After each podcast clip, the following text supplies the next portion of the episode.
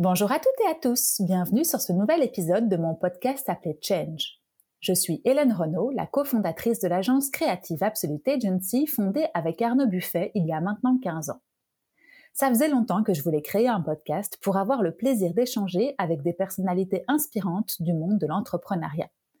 Et aujourd'hui, avec la crise sanitaire et économique du Covid-19, je me dis que l'échange de bonnes pratiques et de conseils sont plus que les bienvenus. Voici aujourd'hui un épisode super inspirant que j'ai eu la chance d'enregistrer avec Quentin Horry, le cofondateur des Minimondes. Alors si vous ne connaissez pas cette nouvelle marque de jouets en plastique recyclé Made in France, je vous invite à aller visiter leur site. Vous y découvrirez un monde ludique, inspirant et surtout éco-responsable. Quand on sait que le monde du jouet est responsable chaque année de 75 000 tonnes de déchets en plastique, l'idée est excellente, je trouve, pour nos enfants et la planète. Son aventure entrepreneuriale est géniale et encore toute récente car elle a débuté en 2019, mais je vous laisse découvrir la suite grâce à notre conversation. Bonne écoute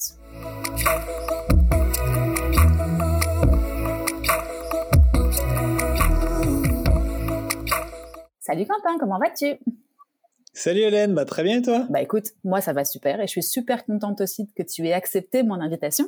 Alors je sais que les, temps sont très chargés pour toi en ce moment, donc euh, c'est d'autant plus un honneur pour moi de te recevoir. Euh, mais tout d'abord, je voulais te dire que j'adore la coolitude de votre marque. C'est trop sympa. Bah, écoute, euh, merci beaucoup déjà pour l'invitation et, et, ravi de participer à ce podcast. Tant mieux, tant mieux. Je me dis juste un truc, c'est dommage parce que j'ai eu mes enfants euh, trop tôt finalement. Hein. J'avais et mes enfants ont 9 et, 12 ans et donc du coup j'ai pas eu la, la belle marque que vous avez créée pour lequel on reviendra en long, en large sur ce podcast. Euh, Mais bon voilà, il me reste plus qu'à en refaire un peut-être. Hein, puis voilà. c'est ce que c'est exactement ce que j'allais te répondre. Mais oui, effectivement, on est plutôt euh, on est plutôt de 7 ans, disons. Oui, c'est ça. Et les miens, ils ont un tout petit peu dépassé l'âge. Mais bref, c'est euh, en deux mots. Et, je vais faire le pitch, tu me diras si ça te convient. Euh, une nouvelle marque de jouets recyclés et made in France. Euh, pour moi, je dirais que ça vient bousculer les acteurs traditionnels et surtout dans cette abondance asiatique que moi j'ai connue à mon époque et que voilà mes enfants ont connu aussi et que j'ai l'impression aujourd'hui on vient un tout petit peu bouleverser donc je suis très contente de ça. Euh, Est-ce que je l'ai bien fait? Ça te convient l'entrée en matière? Écoute pour tout te dire c'était un peu la effectivement c'était un peu la version 1 des minimums c'était de se dire euh, on est parti euh, d'un constat qui était de se dire ok le monde du jouet c'est une industrie qui est très traditionnelle très polluante. Euh, en France le chiffre c'est 75 000 tonnes de déchets par an. Par l'industrie du jouet. Donc c'est vrai que le constat de départ était plutôt l'éco-conception mmh et de se dire on va créer le jouet le mieux fabriqué au monde avec à la fois du plastique recyclé, une fabrication locale et un engagement associatif. Et, euh, et depuis, écoute, l'aventure évolue de plus en plus. On est en train de, de vraiment d'essayer de, de, créer tout un univers en se disant, mais en fait, les histoires aussi qu'on raconte aux enfants sont peut-être pas non plus très inspirantes. Et donc, on est en train de mettre au cœur de l'aventure l'histoire d'une petite famille qui va faire le tour du monde à bord de son van et qu'on suit du coup avec des jouets en plastique recyclé, mais qu'on suit aussi à travers des histoires et des aventures. Nous, on appelle ça des carnets de voyage. Et là, on est plutôt sur la découverte à chaque fois d'un nouveau pays du monde en, en histoire, en musique, en recettes, en langue, en coloriage, tout ça. Donc voilà, on est passé d'une marque de jouets, en tout cas, à un univers très 360 pour faire découvrir le monde aux enfants. Ouais, euh, c'est exactement pour ça que, ouais, que je disais la coolitude de votre marque, parce que non seulement au niveau design, alors moi j'y suis très sensible, hein, et c'est de par mon métier sûrement, mais au niveau design du jouet, au niveau euh, euh, contenu que vous mettez dans, dans, tout ce que vous créez autour de, de, de, ces, de ces jouets, et au niveau de la marque en tant que telle, et, et, et de l'univers du voyage, ça fait un monde qui est assez sympa et qui donne envie d'être d'être exploré. Donc voilà, on va pas s'ennuyer, je pense, Quentin. Est-ce que peut-être tu peux commencer, alors tu en as dit un tout petit peu sur les minimums, mais euh, peut-être te présenter toi euh, et puis nous raconter un petit peu d'où tu viens. Ouais, bien sûr. Bah, écoute, euh, moi, du coup, je, suis le cofondateur du, du projet. Mmh je suis associé avec, avec Marine.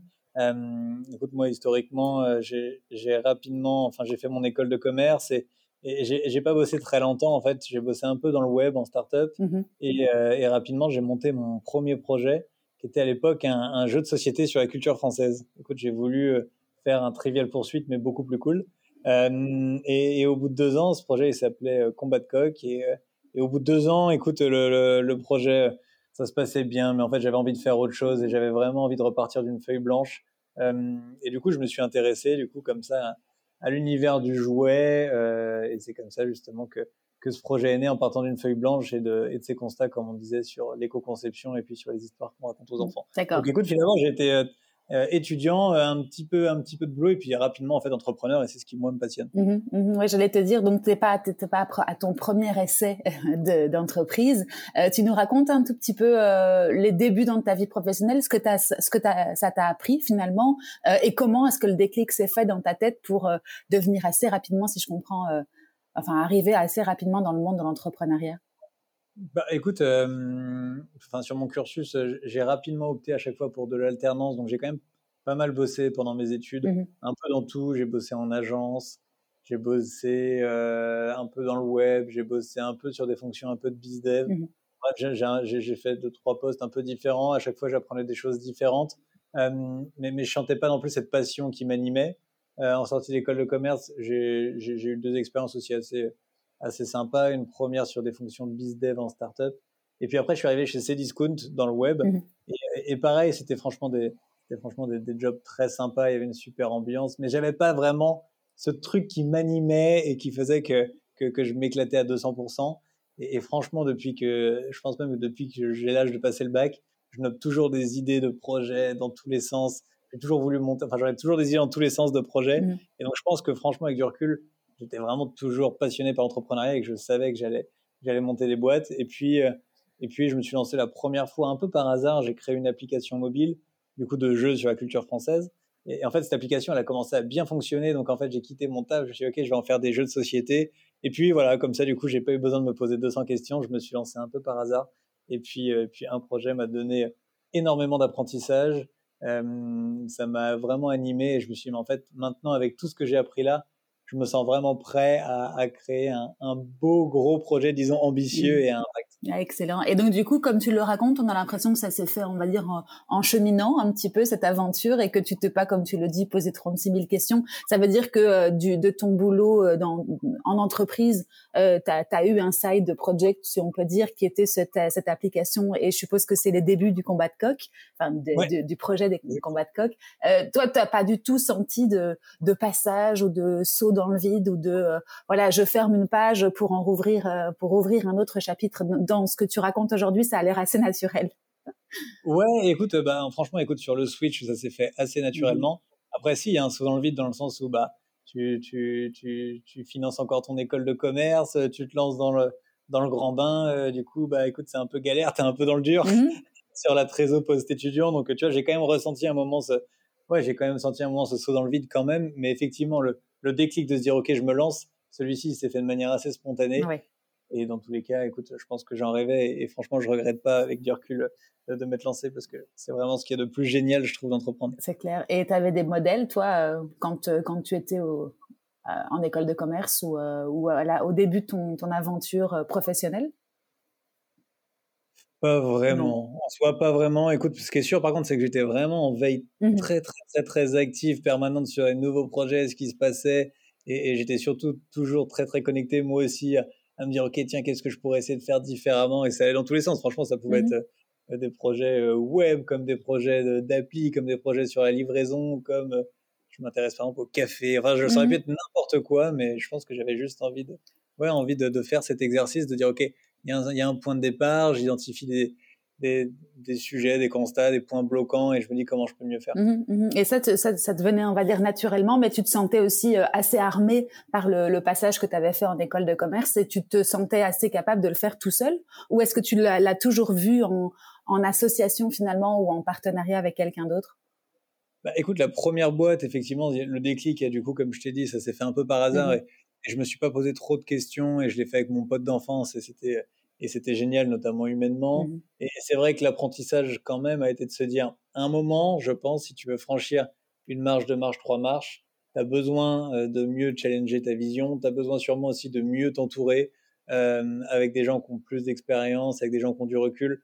Et, donc ça a été un de mes apprentissages de ma première boîte de me dire bah effectivement si c'est à refaire écoute je vais essayer de mieux structurer aussi tout l'écosystème et tous les partenaires que j'aurai autour de moi avec des gens qui ont beaucoup plus de, de, maturité peut-être. Moi, je sais ce que je sais bien faire et je sais aussi ce que je sais pas du tout faire. Et donc, donc voilà, l'enjeu, c'était d'avoir des gens qui, qui sont très complémentaires. Et c'est notamment avec Marine, l'association qu'on a, qu'on a formée. Mmh c'est ça. Et le combat de coq, pour revenir sur ta première aventure, ça existe toujours? Tu, tu, tu l'as, enfin, tu l'as toujours dans une partie de ton, ton viseur? Ouais, ouais j'y passe, passe quelques jours par-ci, par-là. Et c'est mon peu d'enfance qui continue de, de gérer ça. Et le jeu vit toujours bien, mais mais, mais voilà, il, gère ça, il gère ça en autonomie. Mmh et, moi, si je peux donner des coups de main, je donne des coups de main. C'est un lien, c'est un projet, disons, avec de l'affect maintenant, mais, mais, mais c'est chouette. D'accord. Et ça, ça, consiste en quoi alors pour ceux qui ne connaissent pas aujourd'hui?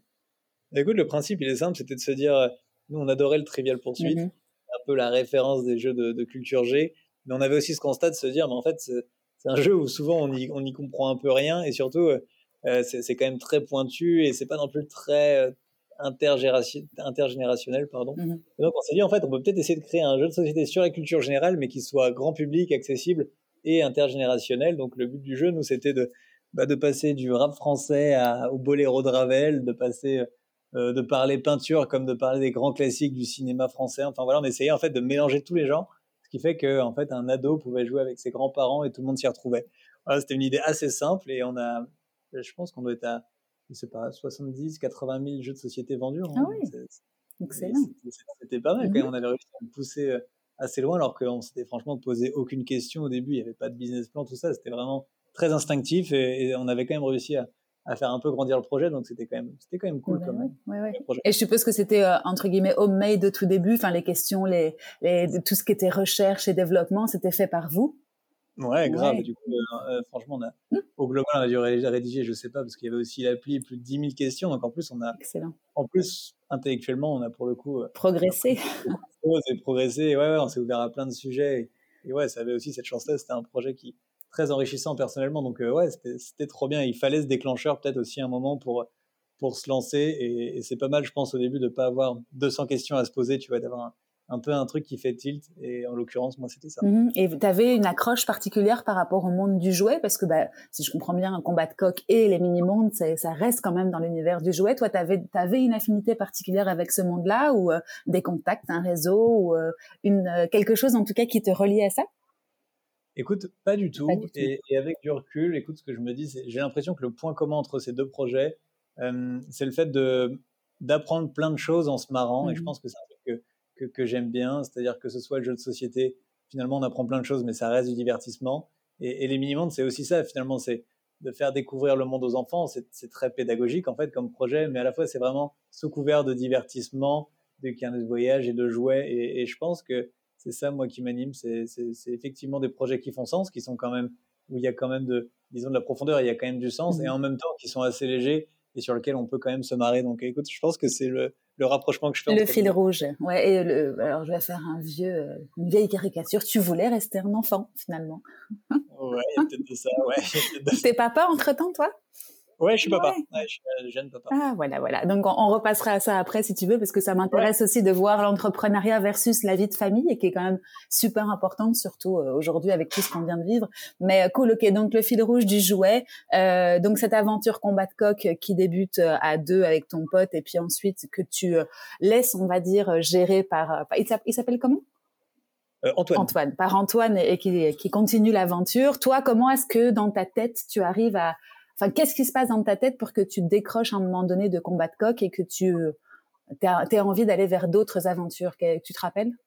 Ouais, ouais, bien sûr. Bah écoute, à un moment, on se rendait compte qu'il y avait un, un, petit plafond de verre autour, mmh. de, autour de nous quand même sur le projet pour faire quelque chose de, de, vraiment ambitieux. Et puis du coup, il y avait un peu de trajectoire possible. C'était soit de, de continuer à, à, faire vivre ce projet et, et, et, de, et de continuer, disons, à ce rythme-là, ou alors de se dire, bah en fait, euh, je repars d'une feuille blanche et et, et, je me donne beaucoup plus d'ambition sur un projet. Et franchement, moi, j'aime l'entrepreneuriat, mais j'aime aussi l'entrepreneuriat qui est vraiment très challengeant et qui est vraiment très ambitieux et qui est vraiment de se dire, OK, on peut vraiment euh, voir grand et, et, et, pas se fixer forcément trop de, trop de limites. Donc, euh, j'étais franchement plus attiré par ce modèle-là. Mmh dire, OK, vraiment, c'est, c'est pour moi une sorte de, c'est, du sport, l'entrepreneuriat, c'est vraiment une sorte aussi de dépassement de soi, intellectuellement, même parfois mmh physiquement. Mmh et, et, du coup, j'aime bien aussi cette notion-là de se dire, pour avoir de l'impact, il faut quand même être ambitieux.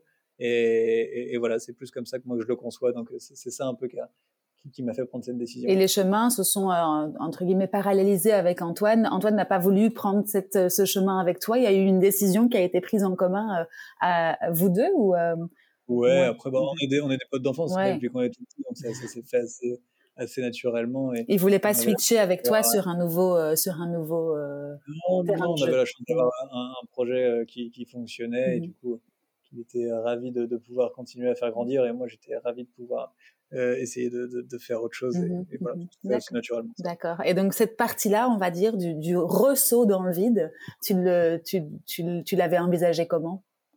Avec... Écoute, là pour le coup, il, il, a fallu aussi des, des rencontres. Écoute, le contexte, c'est que euh, du coup, ce projet, euh, ce projet été très sympa, mais en termes de trésor, je commence à être juste. Mmh. Euh, et en même temps, j'avais vraiment envie de refaire autre chose.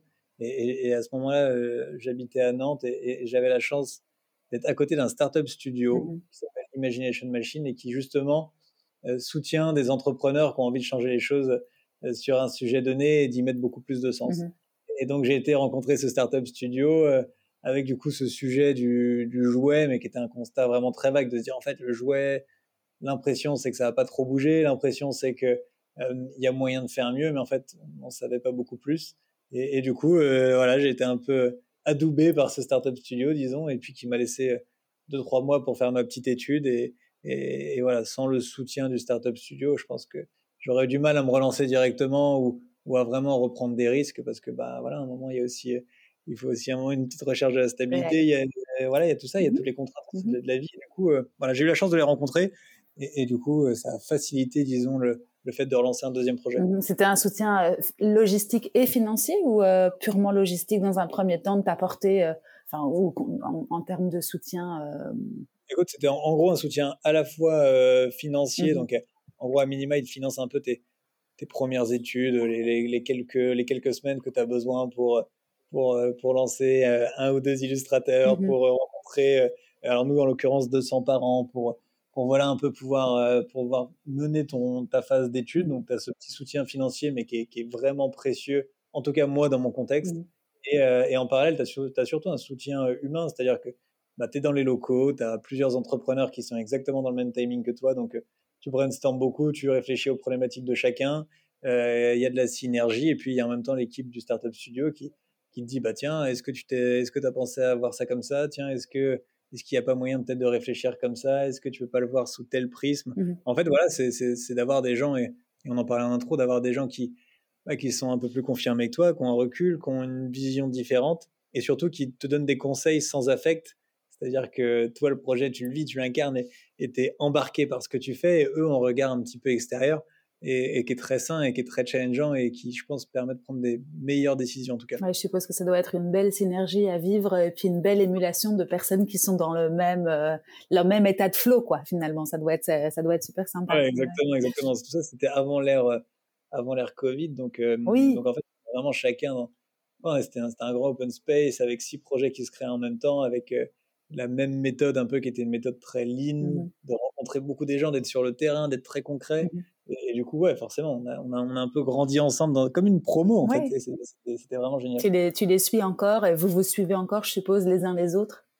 Bah ouais, parce que écoute, tu vois, on vient de prendre. Ce... Du coup, la boîte, elle a, elle a, ça a un peu plus de deux ans maintenant et on, est, on vient de partir des locaux depuis, euh, depuis un mois. Ah oui, effectivement. Alors après, le contexte le contexte Covid a, fait que maintenant on était beaucoup en télétravail, etc. Mmh. Mais, mais, oui, on a un lien encore très proche. Ouais, ouais parce que du coup, si on resitue dans, dans le temps, euh, le début de l'aventure des mini-mondes, si j'ai bien vu sur ton profil LinkedIn et dans mes petites recherches, c'est euh, début 2019 finalement, hein, je crois. Ouais, en gros, le, la timeline, c'est ça, c'est début, en gros, février 2019, je m'intéresse au sujet. Mmh euh, je, je, prends trois mois pour rencontrer 200 parents et, et, et, et, commencer à avoir les idées un peu au clair. Je prends euh, trois mois pour euh, préparer une précommande. Donc vraiment de créer le concept, d'imaginer l'histoire, le nom, euh, les plans, le jouet, trouver les partenaires, le plastique recyclé, tout ça. précommande l'été et puis on fait 1000 précommandes de notre petit van. Et du coup après je me mets en mode production urgence pour être capable de livrer les gens avant Noël et je livre juste avant Noël. Donc en fait 2019 c'est ma phase de précommande et après 2020 est ma première année de commercialisation. Mmh et, et, l'année qu'on vit est la deuxième. D'accord, ouais, ouais. Donc effectivement, assez contextuellement assez assez particulier. Donc une année 2019 où tu es en sprint de recherche, développement, production, parce que je suppose que ton ton marché test, c'était Noël 2019, si je si j'ai bien compris dans ton dans ta timeline. Et puis, euh, on va y revenir de manière plus approfondie si tu veux bien. Et puis 2020, tu lances parce que tu as, as, eu des commandes en, Noël 2019, mais bam, le confinement. et ça a dû être intéressant, mais on y reviendra. Du coup, attends, je te refais faire une pause sur le début. Euh, donc, tu, tu racontes, euh, tu me racontais cette, ces, ces, quelques premiers mois dans ce startup studio. Euh, quel est quelles sont les premières choses que tu fais? Tu, tu dis, euh, tu fais appel à un illustrateur, tu design. Si si j'ai bien compris, le début de l'histoire, c'est ce petit van euh, avec ces personnages. Euh, enfin, en tout cas, ça c'est le premier le premier objet. Euh, comment est-ce que tu arrives à ça, ce premier objet? Raconte-moi un petit peu. Bah, en gros, euh, écoute, en fait, ça, dure six mois et je prends deux fois trois mois. Mmh en fait, le premier trois mois, je pars juste d'une hypothèse de me dire, il y a sûrement moyen de faire un jouet mieux fabriqué et plus cool. Mmh en gros, je me dis juste ça. Mmh et, du coup, je rencontre 200 parents en un mois et demi. Et en fait, ce que j'entends, c'est effectivement, les gens me suivent sur le fait de fabriquer un jouet plus cool. J'observe beaucoup d'enfants et je me rends compte que le bois, c'est sympa, mais qu'en fait, les jouets vraiment très fun pour les enfants sont souvent en plastique parce que léger, maniable, coloré, tout ça. Mmh et, donc, euh, cette étude, j'entends aussi beaucoup le fait de dire oh, les histoires qu'on raconte, euh, elles sont encore un peu genrées, parfois c'est violent, enfin bref, c'est plus trop d'actualité. Mmh. En fait, je me dis, ok, le, finalement, le constat de départ qui était juste, entre guillemets, l'éco-conception, c'est aussi les valeurs pédagogiques et c'est aussi euh, quel monde on, dépeint aux enfants. Et donc, euh, et donc finalement, cette, cette, feuille de route s'ajuste un peu. Donc ça, c'est les trois premiers mois pour vraiment avoir une vision vraiment beaucoup plus claire de ce que je veux faire. Et après, les trois mois, les trois mois suivants, c'est une phase vraiment de pure co-création donc, je crée une page Instagram qui s'appelait Toy Gazer. Mmh mmh, et, où là, je suis vraiment euh, chaque jour à faire des stories, des posts, des sondages pour dire tiens, euh, voilà, du coup, je veux créer une histoire plus inspirante euh, avec des jouets mieux fabriqués. Est-ce que le tour du monde, c'est une bonne idée, pas bonne idée? Oui, non. je veux dessiner des héros. Est-ce que vos enfants peuvent m'envoyer des dessins? Alors, je reçois des dessins. Mmh. un peu en forme de patate. Donc, du coup, je me dis, tiens, mes héros vont ressembler un peu à des patates. voilà, en gros, ça, en gros, ça se fait vraiment comme ça, en mode co-création avec, euh, avec une petite, euh, petite communauté. Hein. Je sais pas, sur le Instagram, j'ai pas regardé depuis longtemps, mais on devait être 300. Excellent. C'était vraiment pas grand-chose. Mm-hmm.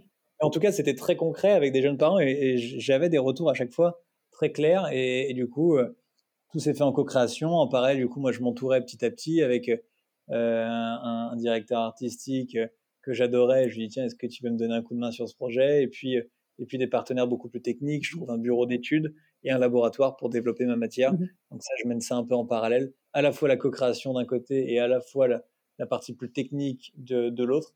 Et, et, du coup, je suis capable d'aboutir à, à une précommande, mais en fait, au moment de la précommande, il n'y a rien de créé. C'est-à-dire que je sais que je peux le faire, mais en fait, j'ai pas les ressources. Et donc, je me dis, OK, il me faut une phase de précommande, un, pour valider mon marché et de valider si je suis dans le vrai, deux, pour avoir un peu d'apport avec la précommande, mais surtout, trois, pour, avec cet engouement que je peux potentiellement créer, être capable d'aller chercher un petit prêt bancaire et, financer ma première prod. Donc en fait, j'ai un peu cette, j'ai un peu ce crash test mmh de la précommande qui est, qui est incontournable et, finalement qui se passe bien et qui me permet après de, de lancer le projet. Entre temps, je rencontre Marine.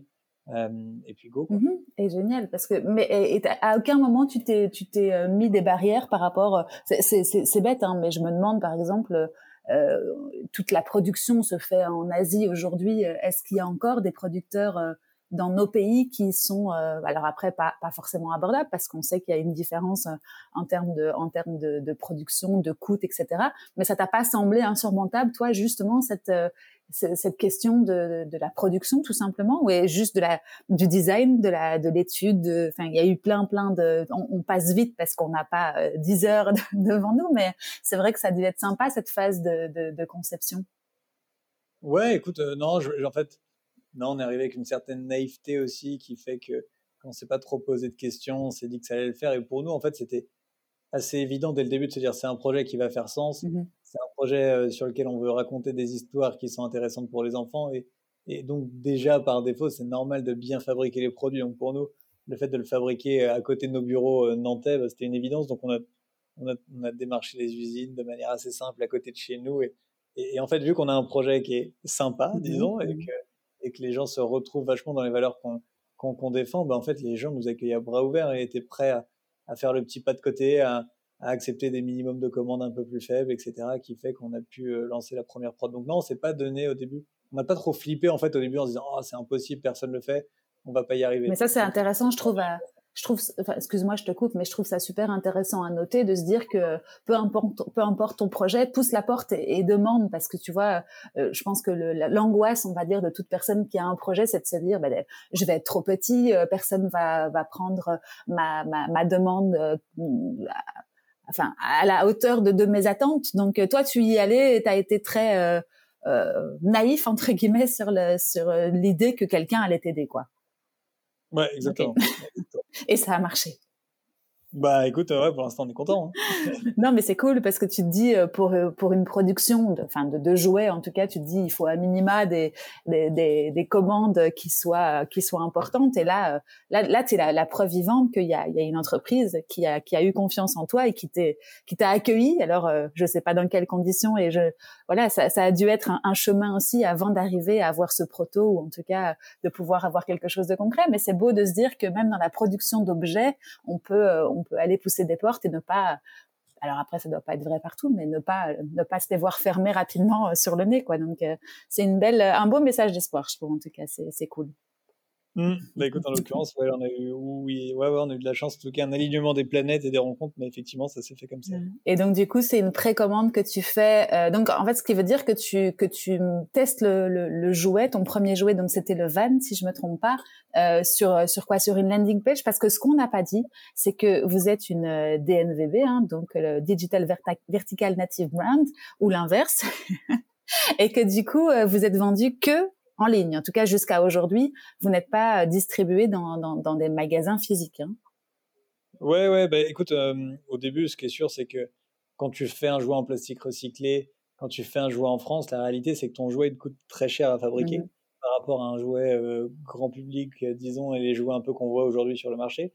Donc, bah, en gros, il y y a, un peu deux options. C'est option 1, tu le vends de manière classique avec les magasins, mais en fait, il faudrait le vendre au lieu de le vendre 40 euros ou 50 euros, il faudrait le vendre 110, 120 euros. Euh, parce que la distribution, forcément, mmh prend son coef et que tu peux pas y échapper. Ou alors, tu as un plan 2 qui est de se dire, bah, en fait, j'ai envie que ce soit une marque grand public, mais j'ai envie de mieux les fabriquer. Alors, je vais le vendre à 40 euros, mais du coup, je vais le vendre en direct sur mon site. Mmh et, et c'est la voie qu'on a préférée. Euh, et donc, aujourd'hui, on est toujours dans cet ADN à 97-18% web. Mmh on travaille de temps en temps avec des partenaires physiques parce que bah voilà juste pour dire coucou on existe. Mmh mmh mais ça c'était un pari parce que aujourd'hui euh, il y a beaucoup beaucoup beaucoup de marques sur internet il y a beaucoup d'acteurs. Euh, en 2019 euh, aussi c'est il y a pas si longtemps que ça. Euh, toi tu t'étais euh, t'avais envisagé cette, cet enjeu de, de de pouvoir exister sur internet plutôt que d'exister en magasin? T'avais fait des t'avais pesé le pour et le contre des deux modes de diffusion? Ouais, ouais, bien sûr. Bah, écoute, moi, franchement, euh, c'était plutôt une frustration de ne pas pouvoir être présent euh, en boutique, de pas pouvoir, entre guillemets, défendre mon projet à côté des, à côté des, des, des géants. Mais en même temps, en fait, c'est, c'est, enfin, le calcul était vite fait. En fait, c'était, il n'y avait pas le choix. Donc, vu que moi, ma, ma conviction forte, c'était de dire, on peut mieux fabriquer un jouet, mmh on va mieux le fabriquer, on peut trouver des matières qui sont innovantes et, et en récupérant des déchets, et on peut le faire euh, juste à côté de chez nous, pas besoin d'aller au bout du monde bon bah en fait si tu veux tenir ça et, tu vois j'avais vraiment pas envie de le vendre 120 130 euros mmh donc euh, donc voilà écoute je me suis dit, bah écoute ça fait finalement c'est une contrainte mais on va essayer d'en faire une force on va essayer d'avoir une com un peu décalée très transparente et on va essayer voilà de de, de, jouer aussi avec cette contrainte et c'est ce qu'on a fait. Finalement, vous n'avez vous n'avez même pas essayé d'aller euh, euh, en magasin, en retail. Alors finalement, tu t'es directement coupé entre guillemets cette voie-là en te disant que avec la marge qu'ils allaient prendre euh, finalement sur euh, sur ton produit, ce serait juste pas abordable pour le consommateur. Ouais, ouais, mmh. clairement, pas, en fait, ça, ça tenait pas là. T'as pas essayé non, non, bah non, le modèle, franchement, ça, ça pouvait pas fonctionner. Ok, d'accord. Donc direct, c'était, il n'y a, a, pas d'option A ou B, c'était l'option A et c'était euh, avoir un site, une landing page ou je sais pas comment tu as fait au début et puis euh, grâce à, à, la communauté que tu avais créée, de faire un tout petit peu de bruit autour de ça. Et c'est comme ça que le, le, le, projet est né finalement aux, yeux du grand public. Ouais, d'accord. Ouais, exactement. Exactement. Mhm. Et, et, là, comment ça a pris? Enfin, tu te rappelles un petit peu. Donc, le, le, le produit n'était pas créé, il était conçu mais il n'était pas produit. Euh, tu l'as mis en vente sur euh, sur euh, ta landing page et puis ensuite qu'est-ce que vous avez fait pour activer tout ça? Bah en fait du coup j'avais en fait, finalement, vu que j'étais en co-création depuis des semaines mmh avant, mmh en fait, j'avais créé déjà en fait une sorte de première communauté. Mmh Donc en fait, quand euh, j'ai commencé à faire une vidéo pour dire bon bah, en fait, j'avais déjà fait des vidéos, des vidéos avant pour dire ah, je suis en train d'essayer de bousculer le monde du jouet, suivez-moi. Euh, et puis après, je faisais vivre un peu les coulisses et je partageais un peu mes premières planches, mes premières visions. Je parlais de la matière, je parlais de tout ça. Donc le jour où en fait, on a refait une vidéo pour dire on est prêt, les précommandes, c'est parti bah en fait on était pourtant au beau milieu de l'été. Donc franchement on n'était pas dans les meilleures dans les meilleures dispositions. Mais en fait du coup ça on a réussi à faire c'était pas énorme mais on avait fait 1000 précommandes. Et pour nous c'était c'était beaucoup d'un coffret van qu'on vendait à 40 euros.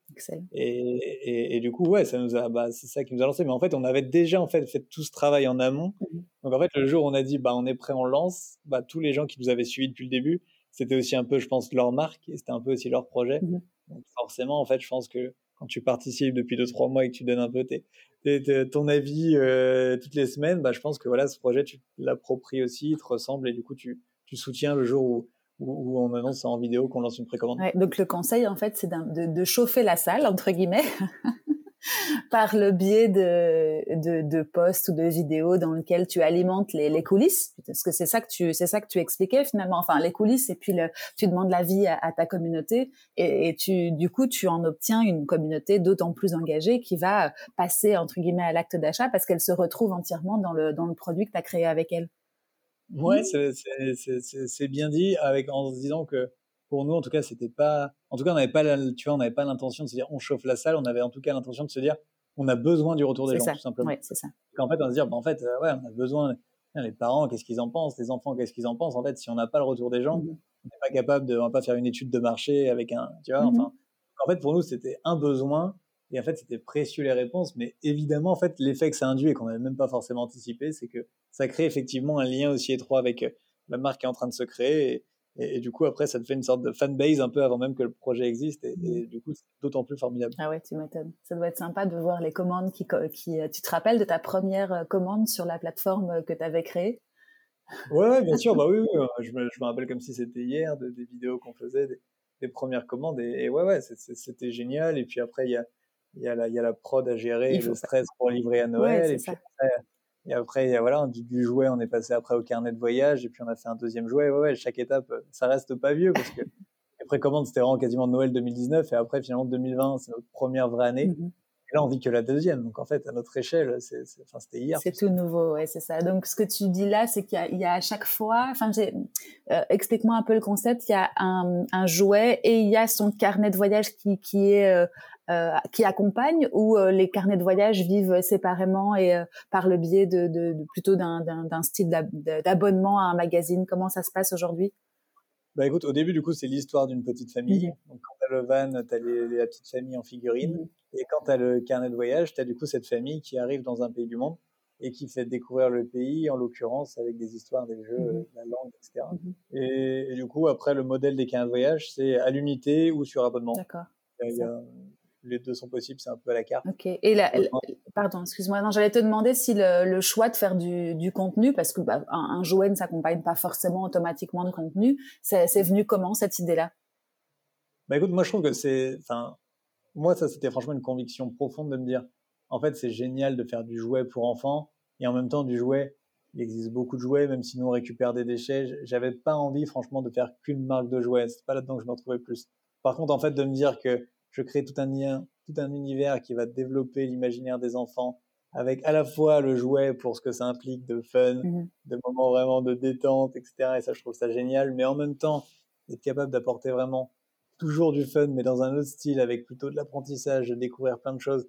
Je trouve vraiment que pour moi que c'était la fusion comme ça de ces deux univers qui faisait que le projet devenait vraiment différent, beaucoup plus cool et, et, justement, ça cochait pour moi à la fois le côté beaucoup plus pédagogique, inspirationnel, et à la fois le côté vraiment jeu, jouet, en smart. Mmh et, et, ça, en tout cas, nous, c'était une conviction dans la team de se dire, il faut qu'on arrive à être, sur, les deux, sur les deux sujets. Et aujourd'hui, tous les projets qu'on développe, d'ailleurs, c'est pour aller de plus en plus aussi vers des expériences, vers de l'apprentissage, vers de la pédagogie, vers tout ça. Oui, parce que finalement, vous vendez aussi aux parents euh, votre votre univers et votre marque. Et, euh, et pour moi, en tout cas, c'est clair qu'il y a une vraie valeur ajoutée à avoir euh, un contenu intéressant qui fait sens, qui ait des valeurs communes avec la, la vision de l'entreprise. Donc, non, non, je, je trouve que c'est une super bonne une super bonne option. Vous avez vous avez réussi à faire ça. Quand je vois sur le sur le site, j'ai jamais eu la chance de les voir en vrai, mais ça ça raconte quelque chose qui a l'air très très construit. Comment est-ce que vous faites justement pour euh, euh, Enfin, je suppose que tu as des, des, des, ressources en interne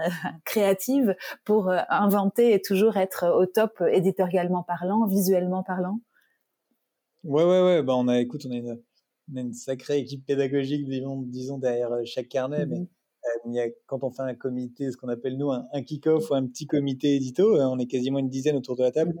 Avec euh, du coup nos illustratrices, avec Antoine Corbino qui est notre directeur artistique, avec euh, une responsable pédagogique qui est une, ancienne institutrice formée à l'école Montessori, euh, qui a trois enfants. Enfin, tu vois, mmh il y a un écrivain jeunesse, un musicien jeunesse, une ancienne éditrice.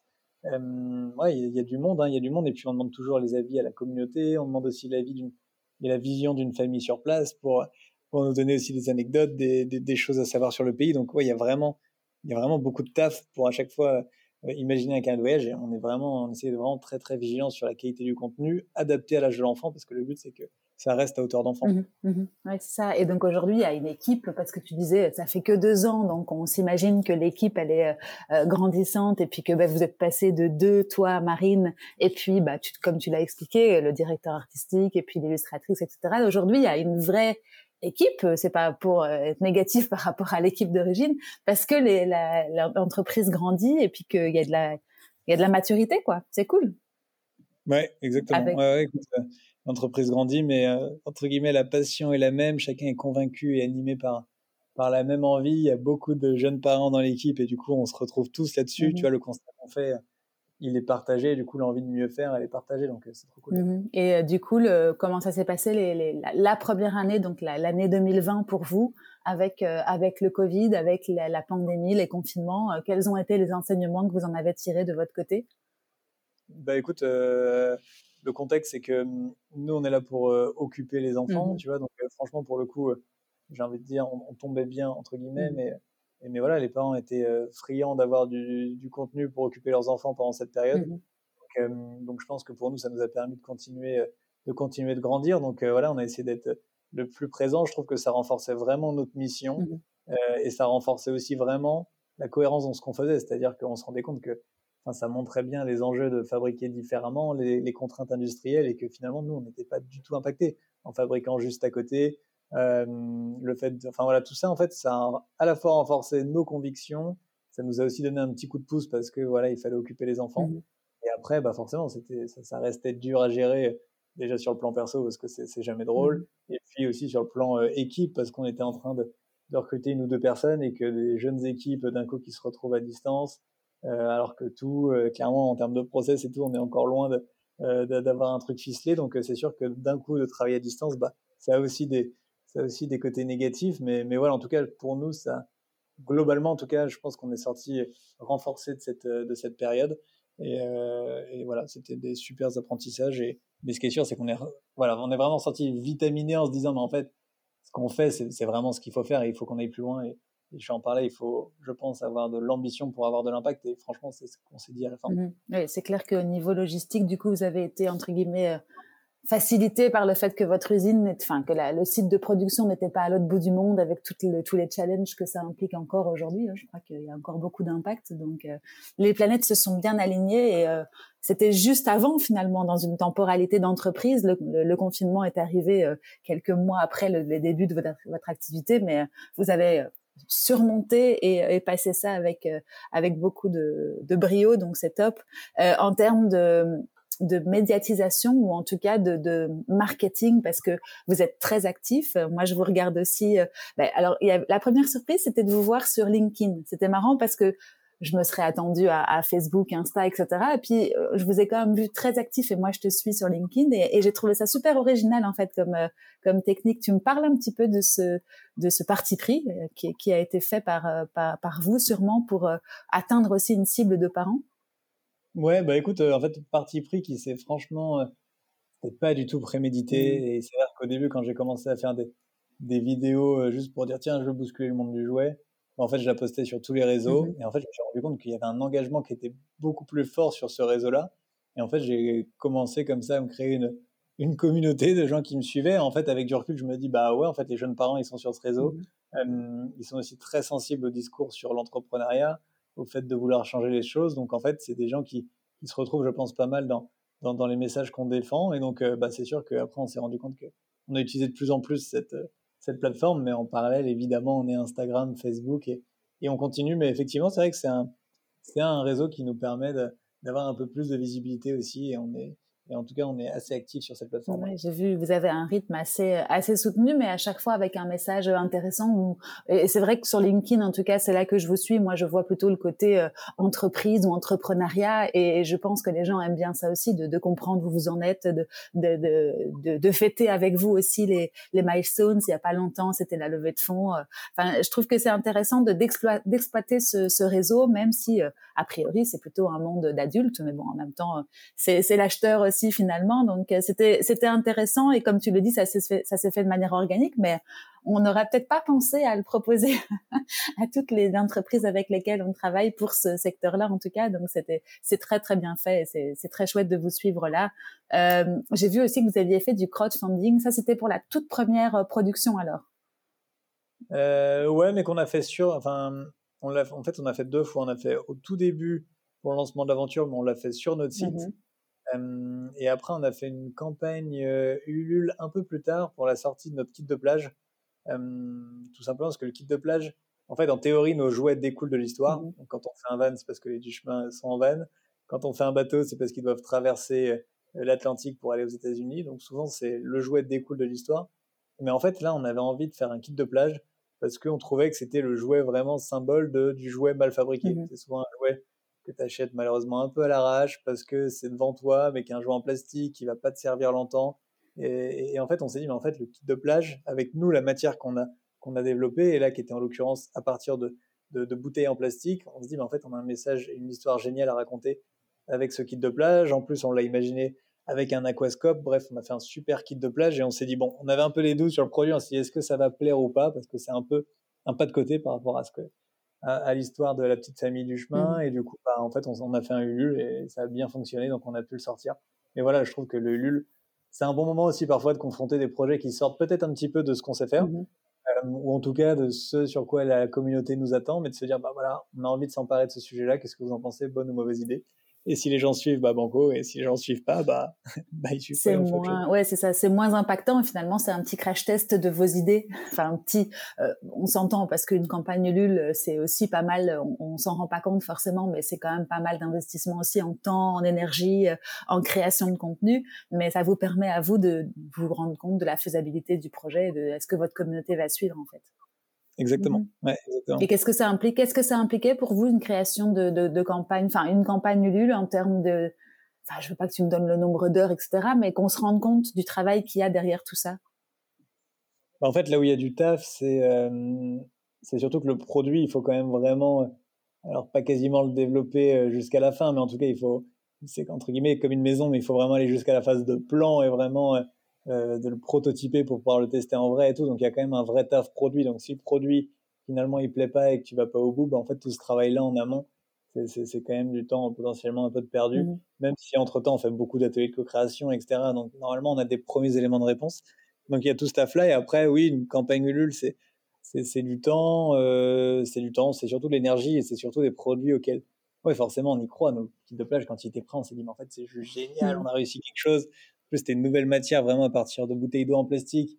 Et on trouvait que c'était vraiment très, très cohérent. Et, et, ouais, on était super contents. Donc, il y a aussi un affect qui se crée. Donc, bon, bah voilà, c'est sûr que si tu vas pas au bout, euh, tu fais plein de vidéos, tout ça, c'est sûr que si tu vas pas au bout, tu es, un peu dégoûté. Mmh mais en fait, euh, je crois qu'à la première newsletter, je sais plus, je crois qu'on s'était dit, OK, il faudrait faire 500 ventes pour au moins être sûr que le produit plaît. Et je crois que franchement, au bout d'une heure et demie ou un truc comme ça, on avait vendu 1200 ou un truc comme ah ça. Donc, Vous avez rapidement on n'a pas stressé très longtemps, donc euh, formidable. C'est sympa, effectivement. Cool. Euh, Est-ce qu'on peut revenir à, à, au minimum en tant qu'entreprise? Parce que maintenant, il comme on le disait tout à l'heure, il y a de, de, plus en plus de, de monde et, de personnes qui, qui suivent, enfin, qui sont à l'intérieur de ce beau projet. Euh, quels sont tes challenges à toi, euh, managériels, en ce moment? Bah, bah Écoute, il y en a en, ce moment beaucoup parce que forcément, on, on essaie d'aller très vite. Écoute, pour nous, l'enjeu, c'est maintenant d'être vraiment très inspirant pour les enfants et donc de mettre l'histoire de notre petite famille vraiment au, cœur de toute l'aventure. Et donc, ça veut dire qu'on veut travailler de plus en plus sur du livre, mmh donc toute cette partie euh, édition. Euh, on veut aussi travailler de plus en plus sur des projets audio et audiovisuels, mmh avec potentiellement une série animée. Donc, euh, il y a comme ça plein de projets en soude sur lesquels il faut, voilà, il faut bah, consacrer du temps et puis, et puis pas faire n'importe quoi. En parallèle, on croit beaucoup, nous, à l'expérience physique. Et donc, le but, c'est de se rapprocher le plus possible des enfants et pourquoi pas imaginer des aires de jeu, tout ça. Donc, c'est des projets qu'on essaie de développer. Donc, en fait, il y a, une phase 1 où il y a beaucoup, beaucoup de projets.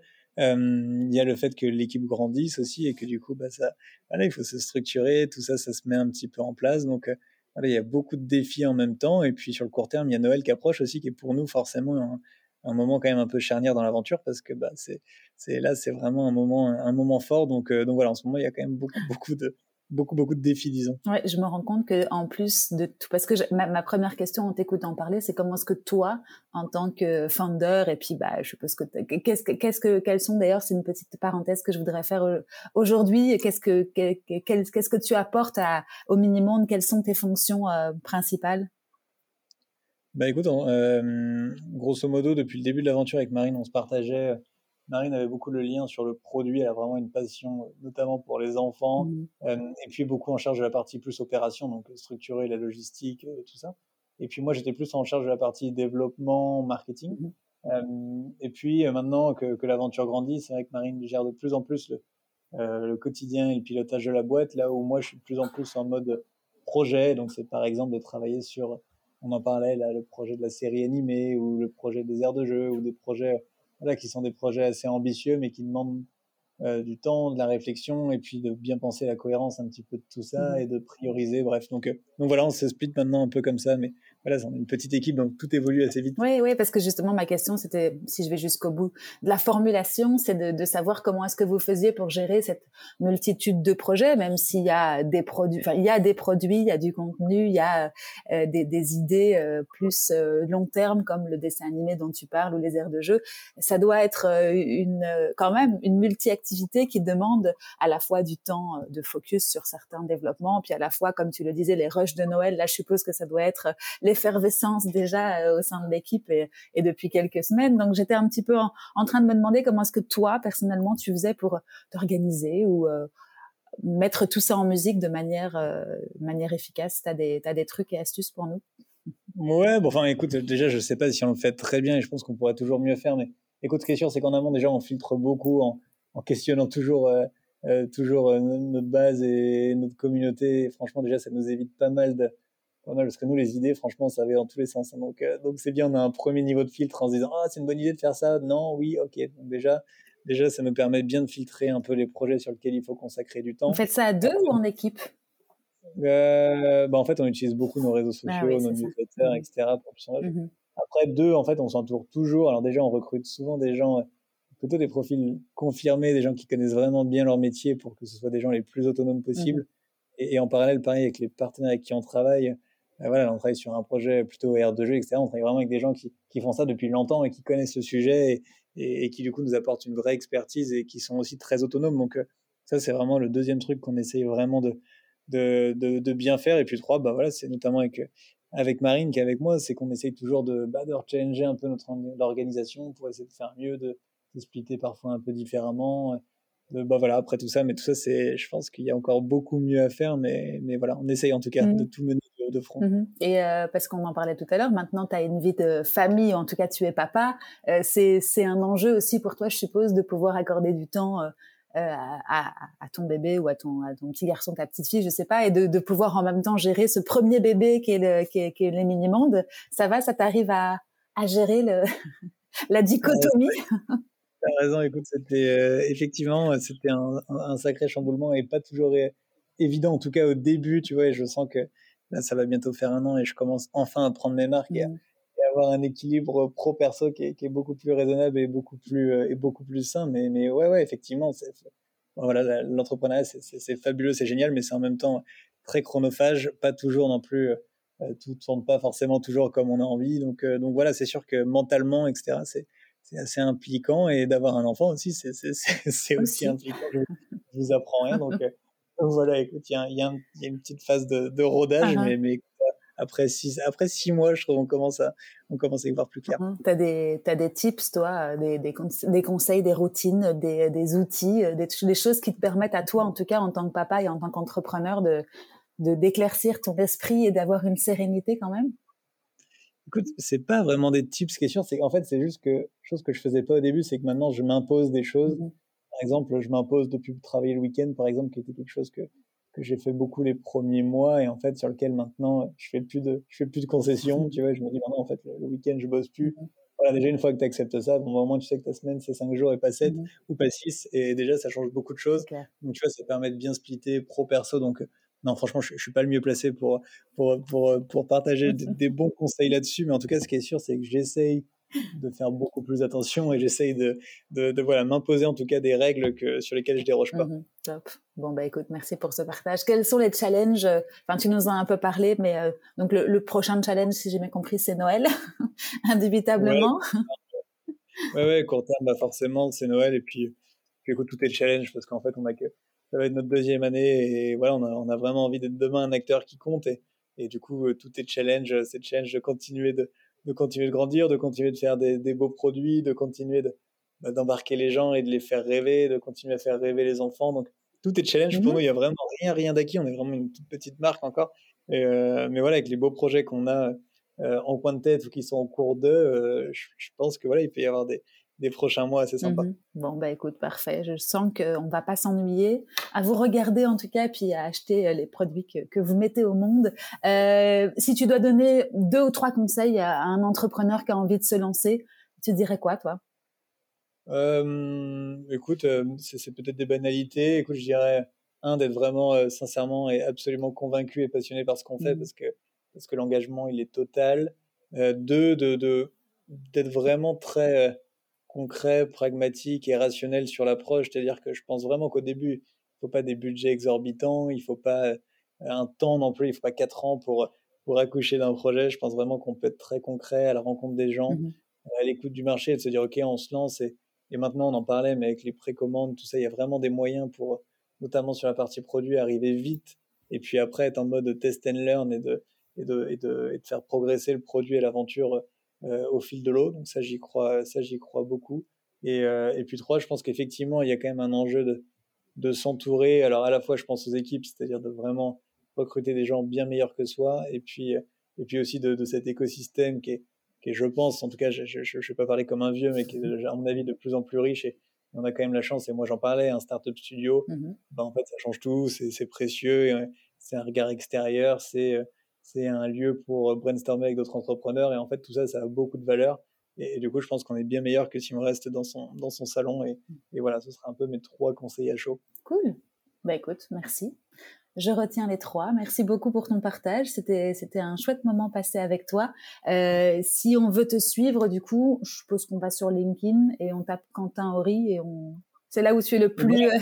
Euh, loquace. Ouais, je suis, je suis, je suis présent, euh, je suis, je suis dispo, et puis sinon les mini mondes un peu partout, euh, tous les réseaux, forcément, notre site internet. Enfin, voilà. Et le site internet, ouais, et le site internet, je le redonne, c'est lesminimondes avec un s.fr.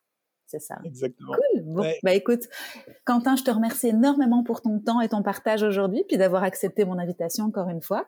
Et puis, je souhaite tout le meilleur au Minimonde et on va vous suivre avec beaucoup de plaisir. Merci beaucoup, Hélène. À, à très bientôt. Salut, salut. Et voilà, c'est fini pour aujourd'hui. J'espère que cet épisode vous a plu. Si c'est le cas, n'hésitez pas à me mettre 5 étoiles sur les plateformes d'écoute ou à le partager avec vos proches. C'est ce qui m'aide à le faire connaître. À très bientôt.